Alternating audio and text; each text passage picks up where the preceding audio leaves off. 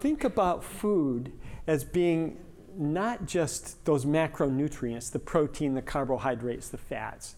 Think of them as intelligence, as information that influences your physiology. And what we're so so food has that energy and uh, you know protein building is, uh, value to it, but it also has this ability to give your physiology signals, move its move the physiology's functioning in a better direction, and that's really what happens with gene expression. Is that you're altering things so that and those gene expression effects, the effects on the way that our genes are being expressed, can happen in seconds or and, and then go away in the next few seconds. If you eat that Cinnabon, there are enzymes, there are genes in your liver that will be turned on immediately. You will produce enzymes that will allow you to deal with that Cinnabon, okay? For better or for worse. No. And it will have to do with accumulation of um, glycogen and fat and all that sort of stuff. But so it's not just affecting you at that moment, though. Right. right. You're right. creating a, future path, yeah? Right. Be, that's the point that comes next is that when you are eating a certain kind of diet, uh, it affects your functioning, your gene functioning longer term. Has anybody heard the, word, the term epigenetics? epigenetics. What happens with epigenetics is that when you when there's a certain impact on your physiology, the effect of that can actually change the way that your genes are chemically functioning. It doesn't change the sequence of the genetic alphabet, but it changes the actual ability of that DNA to be turned on or expressed or not.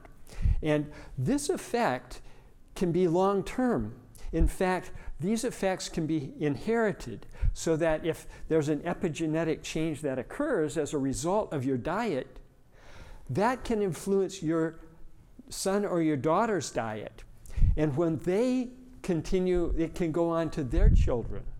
So these effects can be long term.